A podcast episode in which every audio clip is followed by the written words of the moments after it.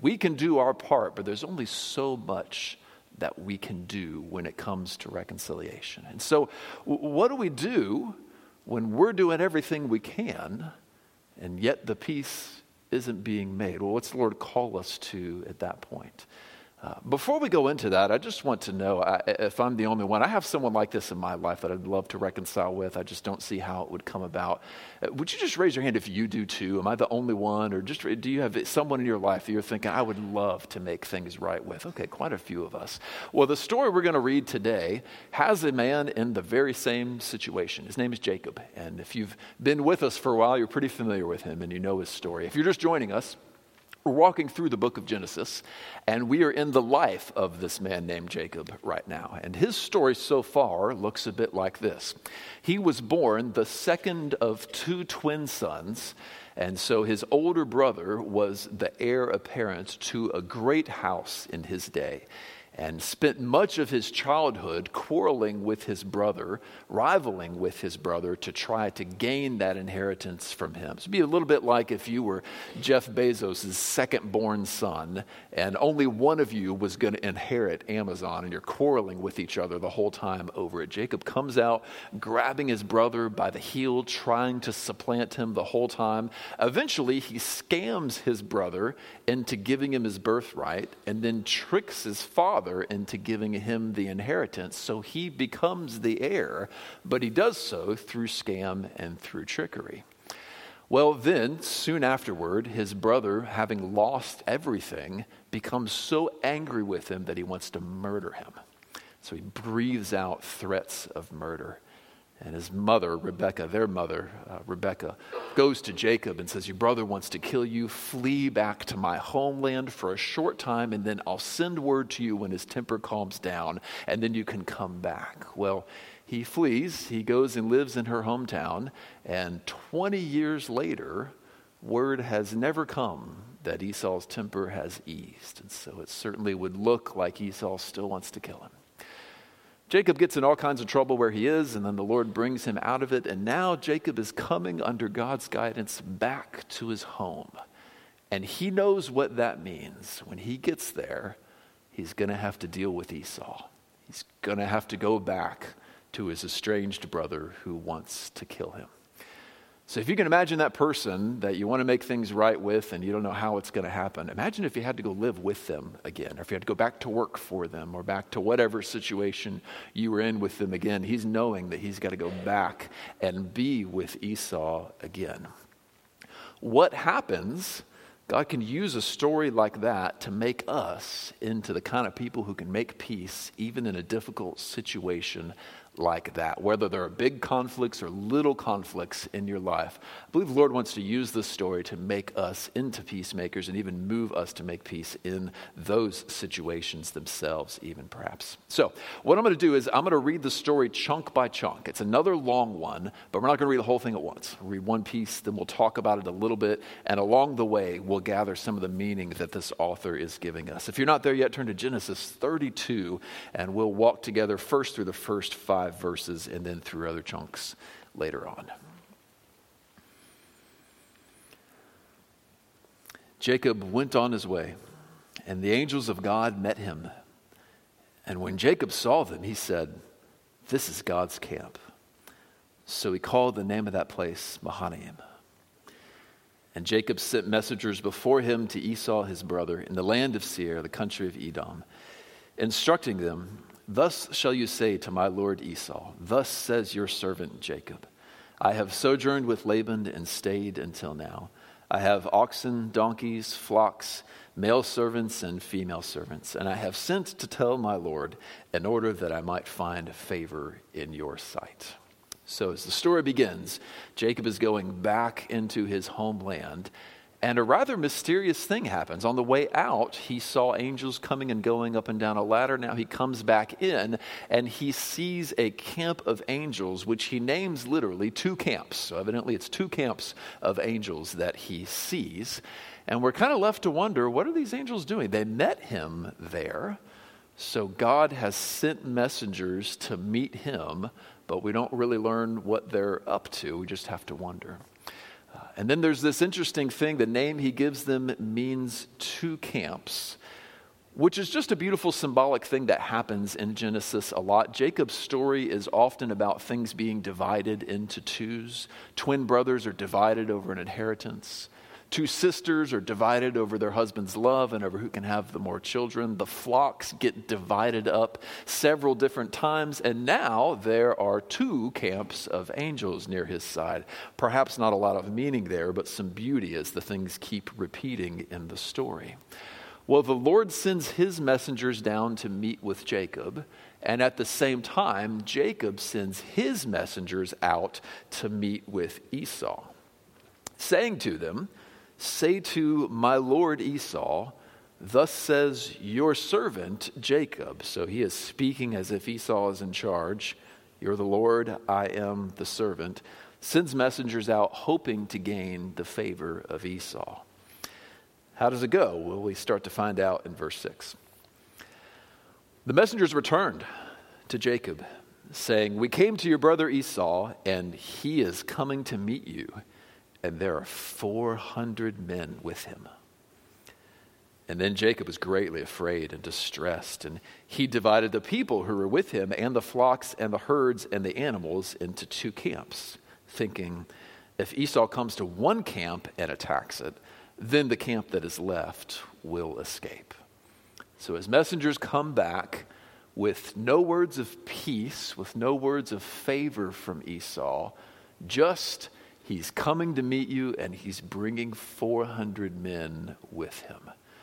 Now, that sounds scary enough. It's even scarier when we remember that the standard size of a raiding party in Old Testament times is 400 men. So he is coming with an army, he is coming with a raiding party to conquer this village, these two camps of people, and take everything they have from them. So, understandably, Jacob is very scared. He divides the camp in two. Here's that same little repetition again. Now, another camp gets divided in two for defensive means. And then he does something that may be a little surprising to you if you follow Jacob this whole time. He goes to the Lord in prayer with his fear. He looks to God and he says, God, you've made me great promises. Would you deliver me from my brother? Would you give me favor in his eyes that I could survive this inevitable meeting with him and his 400 men? Now, if you know this story well, you might remember that this is quite different from the Jacob from before. Before, when his wife was barren, he forgot to pray didn't he? Now he's in great distress and he does pray to the Lord. So there has been some maturity in Jacob's life. 20 years of knowing the Lord and walking with the Lord have made him a prayerful man in a way that he was not before. So we're already starting to see a little bit of maturity in him. We should remember that because that will come into play later on. The story goes on in verse 13. Oh, let me, let me actually read the prayer to you in verse 9. We'll go back to verse 9. Jacob said, O God of my father Abraham and God of my father Isaac, O Lord, who said to me, Return to your country and to your kindred that I may do you good, I am not worthy of the least of all the deeds of steadfast love and all the faithfulness that you have shown to your servant. For with only my staff I crossed this Jordan, and now I've become two camps. Please deliver me from the hand of my brother, from the hand of Esau, for I fear him, that he may come and attack me, the mothers with the children. But you have said, Surely I will do you good, and I will make your offspring as the sand of the sea, which cannot be numbered for multitude. So now, this matured, prayer filled Jacob says he stayed there that night, and from what he had with him, he took a present for his brother Esau 200 female goats and 20 male goats 200 ewes and 20 rams, 30 milking camels and their calves, 40 cows and 10 bulls, 12 female donkeys and 10 male donkeys. These he handed over to his servants, every drove by itself. And he said to his servants, Pass on ahead of me and put space between drove and drove. He, he instructed the first, Where Esau my brother meets you and asks you, To whom do you belong? Where are you going? And whose are these ahead of you? Then you shall say, They belong to your servant Jacob. They are a present sent to my lord Esau. And moreover, he is behind us. And likewise, he instructed the second and the third and all who followed the droves You shall say the same thing to Esau when you find him. And you shall say, Moreover, your servant Jacob is behind us. For he thought, I may appease him with the present that goes ahead of me. And afterward, I shall see his face. Perhaps he will accept me. And so the present passed ahead of him, and he himself stayed that night in the camp. So here we see another mark of maturity for Jacob. You may remember the way that he dealt with his brother in the past was by taking everything he could from him, right? That was how he controlled his brother. That's how he got out uh, from his brother what he wanted from him. Now he's doing the very opposite. He is sending gifts generously to his brother. So that's, that's one more way that this Jacob seems to be changing and seems to be maturing. He doesn't just send a gift, but he handles it really delicately. The, the, way Esau would experience this is some livestock would come to him and he, he would receive it, and they would say, Look, your servant Jacob is behind us. Here is a gift to you. And while he is surveying it, saying, Well, look at all these lambs and all these sheep that he gave us. Oh, well, then here come the rams that Jacob is giving. Oh, I'm receiving even more. And, and while he's trying to survey that, here come the bulls and the cows that Jacob is giving, just wave after wave of gift. Generosity upon generosity generosity that might warm his heart, so that when he finally sees Jacob, his heart is warmed toward him. That is very different from the Jacob of the past. The Lord has grown this man into a generous man. Now, the story gets a little strange. And we get to one of my favorite parts of Genesis, a part that I bet you have so many questions about that next week I'm going to preach a whole sermon just on this next paragraph, but we will draw a little bit of meaning from it now, and I'll try to restrain myself not to preach the whole thing right now. What happens next just comes out of nowhere. The same night he arose and he took his two wives, his two female servants, and his eleven children, and he crossed the ford of the Jabbok. He took them and he sent them across the stream and everything else he had, and Jacob was left alone. And a man wrestled with him until the breaking of the day. When the man saw that he did not prevail against Jacob, he touched his hip socket, and Jacob's hip was put out of joint as he wrestled with him. And then he said, Let me go, for day has broken. But Jacob said, I will not let you go unless you bless me. And he said to him, What is your name? And he said, Jacob. And then he said, Your name shall no longer be called Jacob, but Israel. For you have striven with God and with men and have prevailed. And Jacob asked him, Please tell me your name. But he said, Why is it that you ask my name? And there he blessed him. And so Jacob called the name of that place Peniel, saying, For I have seen God face to face, and yet my life has been delivered. The sun rose upon him as he passed Penuel, limping because of his hip. Therefore, to this day, the people of Israel do not eat the sinew of the thigh that is on the hip socket, because he touched the socket of Jacob's hip on the sinew of the thigh. Fascinating twist in the story here. I'll give you the short version now and the long version next week. Jacob has asked God for his help. And in this mysterious and strange way, the Lord gives his answer. He shows up, there's a wrestling match, all kinds of meaning in their dialogue there, but the end of it is the Lord blesses him. He says, In your dealings with God and man, you will prevail. So, so this is saying not only have you wrestled with God and lived, but even in your dealings with man, you will survive also. Now, that's important because Jacob is about to go and meet with someone in which he really needs help, right? So the Lord is answering, You want my help in that meeting with Esau. Not only will your dealings with me go well, your dealings with Esau will go well also. So God is giving him blessing and even victory in his meeting with Esau. Not only that, but God changes him. He says, Your name is no longer going to be trickster, heel grabber, Jacob. Your name's going to be Israel now. So we pull from that two pieces of meaning that really everything else in the story is going to be built on. Number one, God is blessing Jacob and giving him favor in this meeting with Esau. And number two, God is changing Jacob as well. Now, that's important for us. We can draw our meaning there because that shows us really the two ways that God gives us peace with our enemies.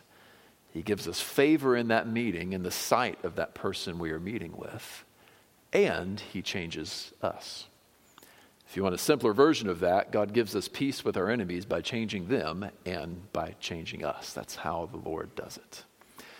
This whole story is going to add up to show us that peace with others is a gift from God. The Lord gives us peace with other people.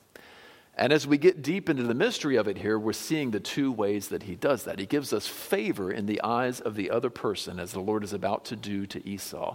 And he changes us to make us into more peaceable people. We see that in the changing of Jacob's name and the way that he is very different now from the way that he used to act.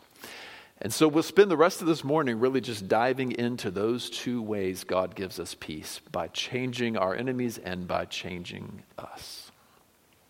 So, first, God gives us peace by giving us favor in their eyes. Now, remember, I said earlier that a lot of times in those peacemaking conversations, you can do everything right, but some of it depends on them, right? If they won't talk to you, you can't make peace with them. If they're still angry with you over what you did, you can't make peace. You just have to wait until they are ready to talk with you. One of the ways that God gives that peace is by changing their hearts and warming them up toward us. So if the obstacle that is in the way is simply winning them over, they're going to have to have favor for it to work. Only God can give that just like only God can give Jacob that favor in Esau's eyes now. The Proverbs say that the plans of a man belong in his heart, or the plans of the heart belong to a man, but the answer of the tongue is from the Lord. That means that you can purpose in your heart to go ask your boss for a raise, and you can plan that out just right, and then you can go say it just right, but your boss's answer, you're not in control of that, are you? The answer of their tongue is from the Lord. And that is rather meaningful in these conflict situations as well. You can have everything just right in your heart, you can plan it out well, but the answer that they give to you, that is from the Lord. And so before you go, you must go to the Lord and ask for his favor because only God can give you that favor in their eyes. Elsewhere in the Proverbs, they say that when a man's ways please the Lord, he makes even his enemies to be at peace with him. So, that peace that comes from your enemies, that part that doesn't rest on you, but it rests on them, the Lord gives that. And so, when you want that, when you need that, the one to go to, the one to ask for that help is God in heaven.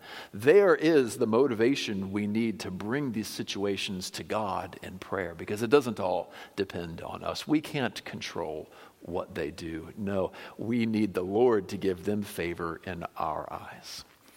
It doesn't always happen quickly. For Jacob, it took 20 years before the Lord gave him favor in Esau's eyes.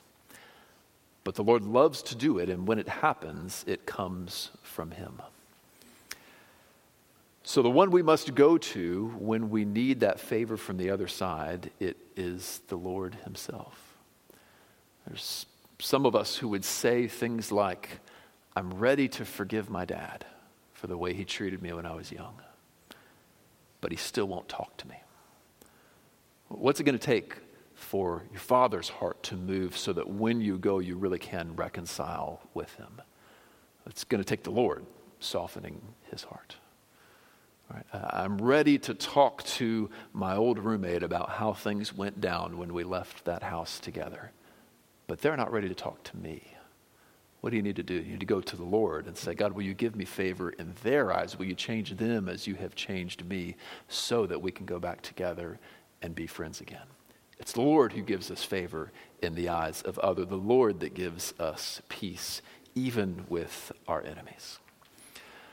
So that's one way that the Lord gives us peace with our enemies, by changing their hearts to give us favor so that we have a window in so that we can make peace with them. But there is something else that God may change as well. or rather, someone else that God may change also. He may change you as well. That's the other way that God gives peace in these difficult situations by changing your heart. And we see at least three ways here with Jacob that he does change our hearts. The first one we already went through a little bit earlier in the story. Jacob sent a generous gift to Esau. And that was very different from his former character, right? Now, old Jacob, when his brother Esau came in from the field, famished and hungry, and said, Oh, would you give me some stew? I am starving. Old Jacob didn't say, Oh, brother, what a coincidence. I have this stew here. Here, have it all and fill your hungry belly. Let me give it all to you. No, that's not what old Jacob did. Old Jacob said, I'll give you a little of this stew if you give me your birthright, right? No generosity in that heart, no.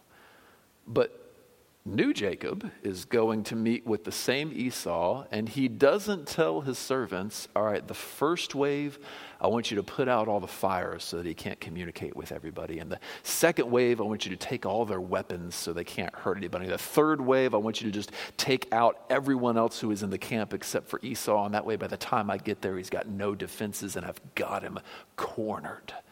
That's what old Jacob would have done.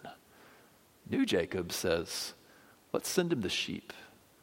And then after that, let's send him the rams and the goats. And then after that, let's send him some bulls. Let's just send him gift after gift after gift. This is a new man. This is a changed man. And this is one of the ways that God changes us to give us peace with others. He makes us generous toward our enemies. Essentially, what Jacob is doing here is he has learned one of Jesus' teachings that is written already on his heart love your enemies and pray for those who persecute you.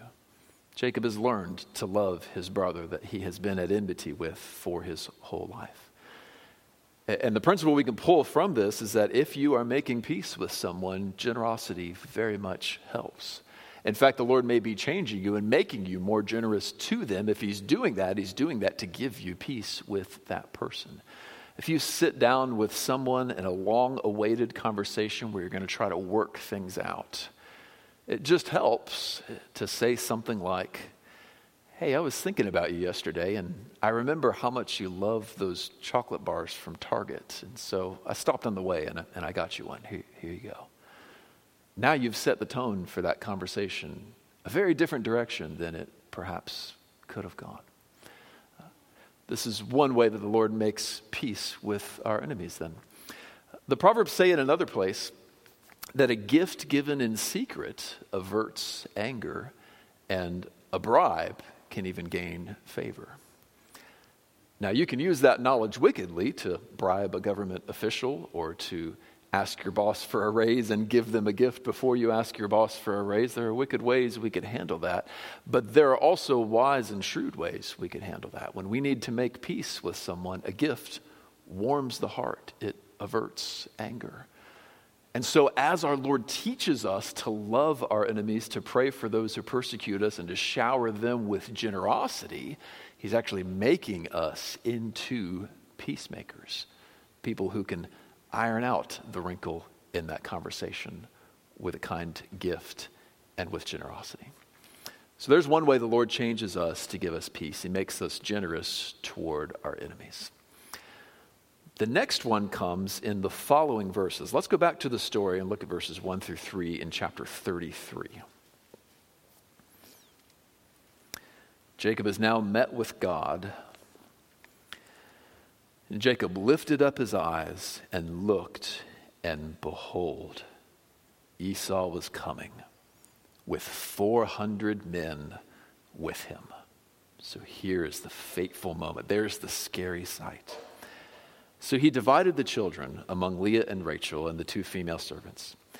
And he put the servants with their children in front, and then Leah with her children, and then Rachel and Joseph last of all. And he himself went on before them, bowing himself to the ground seven times until he came near to his brother. This is very different than what he did the night before. The night before, he separated all the camps, sent them across the river and he stayed back.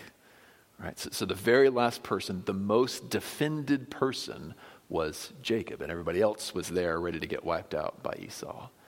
Now he has met with God. God has given him favor and even boldness. And here he is in the front of the party. He is no longer afraid of Esau. No, he has met with God and his life has been preserved, and so he is not afraid of anything. Here is then another way that the Lord changes us to give us peace with our enemies. He gives us courage. When you know God Himself, if you can say, along with Jacob, I have seen the face of God and my life has been delivered, when you know forgiveness at the hand of an almighty God, it gives you boldness, it gives you courage. And now you're no longer afraid of your enemies. Now you're no longer afraid of others, but you're in a position where you can love them instead of be afraid of them. And those are two very different things. The Lord teaches himself when he's on earth don't be afraid of men who can kill the body but cannot kill the soul. No, fear God who can kill both the body and the soul. As we come into contact with God, we're more able to live that out. Knowing Him and knowing His forgiveness gives us boldness, it changes you to a courageous person that can make peace. The reason this helps make peace is that when we are afraid, we tend to react in three ways we either freeze, we flee, or, or we fight. And all three of those will just make conflict worse if we fall to them. If you sit down with someone that you're trying to make peace with and you're scared out of your mind, you're going to try to say something and you're going to say, So I was, and you'll just lock up, right? You freeze. And that's not going to help in the conversation. Is it maybe it will give them a little sympathy for you, but you won't be able to speak with wisdom. You won't be able to speak with eloquence. All the things you had prepared to say, you won't say them right because you're just scared.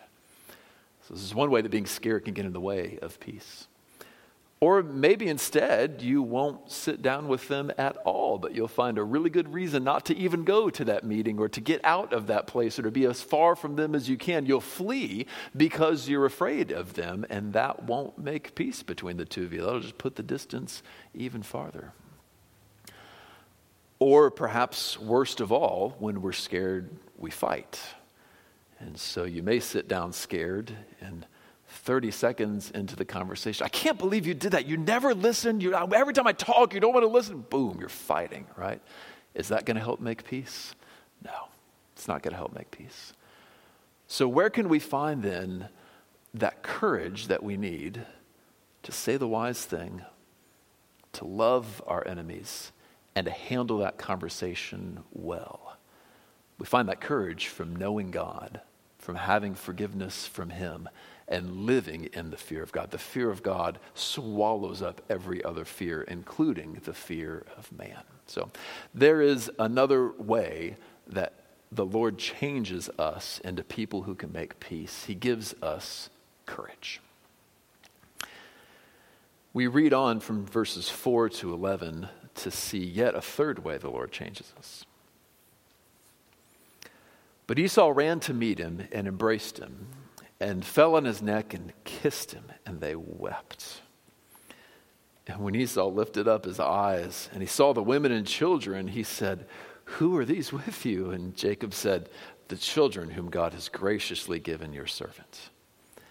Then the servants drew near, they and their children, and bowed down.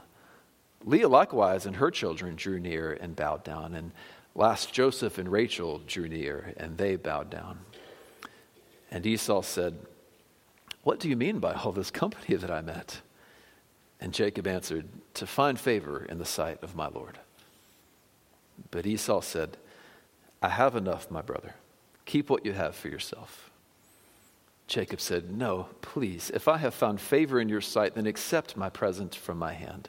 For I have seen your face, which is like seeing the face of God, and you have accepted me. Please accept my blessing that is brought to you, because God has dealt graciously with me, and because I have enough. Thus he urged him, and thus he took it. So we see Jacob again acting very differently than he had acted before. Before, Esau was truly in charge and he was trying to get on top of him. But now we see a mature man, a man who loves the Lord now, and now he's acting very differently. He is the one who is actually the Lord in the situation. He's the heir, he's the one who's in charge. And yet, over and over again, he is treating Esau as if Esau were in charge. He keeps calling him, My Lord Esau. He keeps calling himself, Your servant Jacob. When he approaches Esau in verse 3, he bows down seven times. This is something you would do before a king in that era. He brings a present, which is a little more literally a, a tribute, like what you would bring to the king who is in charge of you to say, Do I have favor in your eyes? Look how much I have given you. Will you give me favor now, O Lord, O king? So he's treating Esau as if he is the king. Yet another strange thing he does in verse 11, he says, Will you take my blessing? We have in our translation, accept my blessing. It's the same words that Esau has said before when he raged against Jacob. Is he not rightly named Jacob? He took my birthright and now he has taken my blessing. Right? So Jacob is or Esau has uttered those words at Jacob. Now, twice in this story, Jacob says to him, Will you take my blessing? So, between these two things, what Jacob is doing is he's acknowledging his wrongdoing in stealing the inheritance from Jacob. He's the Lord, but he's going to Esau as if Esau were the Lord, as a subtle way of saying, I know you should be the one in charge. I know you were born first, and I know that I took this from you. Then he echoes the very words that were spoken against them. He took my blessing. He echoes them back and says, Here, now, will you take my blessing? A way of saying, I was wrong to take that from you. Here, take this in return. So now Esau is in a situation where if he accepts the present, he is forgiving his brother. And if he refuses the present, he is denying forgiveness to his brother. And that is why it is so meaningful that Jacob urges Esau and Esau takes it. This is a very nuanced way this is happening, but Jacob is acknowledging that he was wrong. He's acknowledging his sin without taking away from the fact that he is the Lord now of the house and his father did bless him. And he's asking, Brother, will you forgive me for what I have done? Esau graciously says, Yes, brother, I have enough, and I will take it. So, this shows us one final way that the Lord changes us into people who can make peace. He makes us into the kind of people that can acknowledge our wrongs and try to make them right. There are some conflict situations where one person is completely in the wrong and the other person is not in the wrong at all. We might think of a child that had an abusive father, very one sided in that conflict. But most of our conflict situations, we can look back and we could say, yeah, I think their sins are a bigger deal, but I did some wrong as well. One way the Lord will give you peace in those situations is by growing you to take those sins seriously so that you're willing to acknowledge them to the person, to apologize, and to ask forgiveness.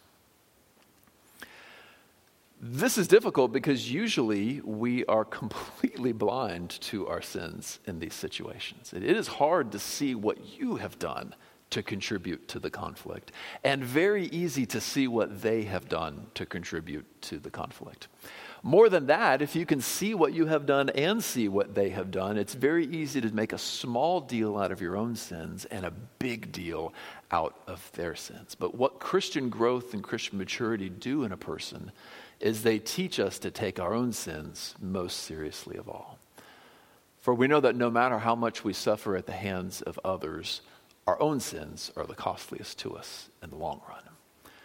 so we can look and say, okay, there was a lot of wrong in what that person did to me, but I was also wrong in how I responded. And that's what I'm going to care about. That's what I'm going to focus on. Now you're going to meet with them, and your sins are a bigger deal to you than theirs. Now you're in a place where peace may truly get made. This is one way the Lord grows us and makes us into peacemakers. The way he does this is that knowing Jesus' forgiveness, it lowers our defenses and begins to remove our blind spots for our own sins. No longer do we feel like we have to protect ourselves and convince everybody that we're flawless because the one who sees all of our flaws loves us and forgave us. And so, if we can have that meeting with God and He says, I love you, you are my child, well, no longer do I need to cover all of my sinful habits. No longer do I need to save face in front of everyone. And so I can go to that person and I can tell them, you know, I was wrong too. Here is how I was wrong. That's how God grows us and makes us into peacemakers. Don't miss here that Esau had done wrong in the situation also. Esau had breathed out threats against Jacob. He had many times suffered a lack of self control. He is not without his own flaws, but Jacob comes to him and he has nothing to say about Esau's flaws. He doesn't meet with him and say, I can't believe you threatened to kill me. That's not how he begins this meeting, nor how he ends it. He says, Brother, I was wrong to take that from you. Will you take my blessing and forgive me? This is the sort of spirit by which the Lord gives us peace with others. So, there are then three ways that he grows us and changes us. I just want to show you one more thing from this story. If we pick up at verse 10, I'm going to finish the story out, and then we'll come back to verse 10, and I'll point out something about it. Jacob said, No, please, if I have found favor in your sight, then accept my present from your hand. For I have seen your face, which is like seeing the face of God, and you have accepted me. Please, Take my blessing that is brought to you. Because God has dealt graciously with me, and because I have enough. And thus he urged him, and thus he took it. And then Esau said, Let us journey on our way, and I will go ahead of you. But Jacob said to him, My Lord knows that the children are frail, and the nursing flocks and herds are a care to me. If they are driven hard for one day, the flocks will die. Let my Lord pass ahead of his servants, and I will lead on slowly at the pace of the livestock that are ahead of me, and at the pace of the children, until I come to my Lord in Seir. So Esau said, Let me leave you with some of the people who are with me. But he said, What need is there? Let me find favor in the sight of my Lord. So Esau returned that day on his way to Seir. But Jacob journeyed south to Succoth and built himself a house and made booths for his livestock. Therefore, the name of the place is called Succoth. And Jacob came safely to the city of Shechem, which is in the land of Canaan, on his way from Paddan Aram, and he camped before the city. And from the sons of Hamor, Shechem's father, he brought for a hundred pieces of money the, the piece of land on which he pitched his tent. And there he erected an altar, and he called it El Elohi Israel. So they have a bit of a negotiation, and they come to a silent and tacit agreement that Esau and Jacob will split ways. Jacob will not follow Esau. He doesn't quite say it outright, but they agree that they're going to part ways, and there seems to be an understanding between the two of them. It does not appear to me that Jacob actually tricked Esau there, but they seem to have come to a quiet agreement on that. I want to focus, though, on one more thing that Jacob says in verse 10 after he says, Accept my present from my hand, he says, For I have seen your face, which is like seeing the face of God, and you have accepted me. Now, this is very similar to what he said earlier when he met with God. I have seen the face of God, and my life has been delivered. And there are all these parallels in the story. First, God sends messengers to Jacob, and then Jacob sends messengers to Esau. And then God meets with Jacob, and Jacob meets with Esau. And after God's meeting with Jacob, Jacob says, I have seen the face of God, and my life has been delivered. After he meets with Esau, he says, I have seen your face, which is like seeing the face of God and you've accepted me. Now, in part, this is just something you say to a king in those days, so he's doing the lordship thing for him as well and honoring him. But we can't miss the connection there because he even puts in the words like seeing the face of God. He, he's saying this meeting is like that other meeting. I, I should have been beaten in that other meeting too, but I made it out. Here I am before an army that is so much greater than me, and because you've had unmerited favor for me, I am living. And he says, That is like seeing the face of God. To meet with one who has been your enemy for 20 years and to hear them say, I forgive you, and to know that they mean it. That is like seeing the face of God. Why is it like seeing the face of God? Well, if you're a Christian, I bet you know why. Because that's what happened when you, proverbially speaking, saw the face of God. When he called your name and said, Come to me, child, and receive my son Jesus and receive forgiveness. That's like seeing the face of God. So, we draw from this one last point, and that is to give and receive forgiveness is divine. Forgiveness is divine. We are made in God's image, and thus we can do some things that nobody else can do. Humans are able to speak words of wisdom, and nothing else in creation can do that. A waterfall can amaze us, but it can't give us wisdom by speaking. And other animals can do amazing things, but they cannot speak with sage like wisdom. But the Lord gives us the ability to, every once in a while, say something very wise. And when it happens, it's amazing. It, it's divine. You're, you're there in the meeting at work, and no one can figure out the solution to the problem. And then one person just says, I've got it. And then they share the answer, and everyone says, Oh, that's it right? We all celebrate. It's amazing because, because it's a divine thing. It's a God like thing to be able to spout out wisdom like that, like God has been doing from the beginning of time.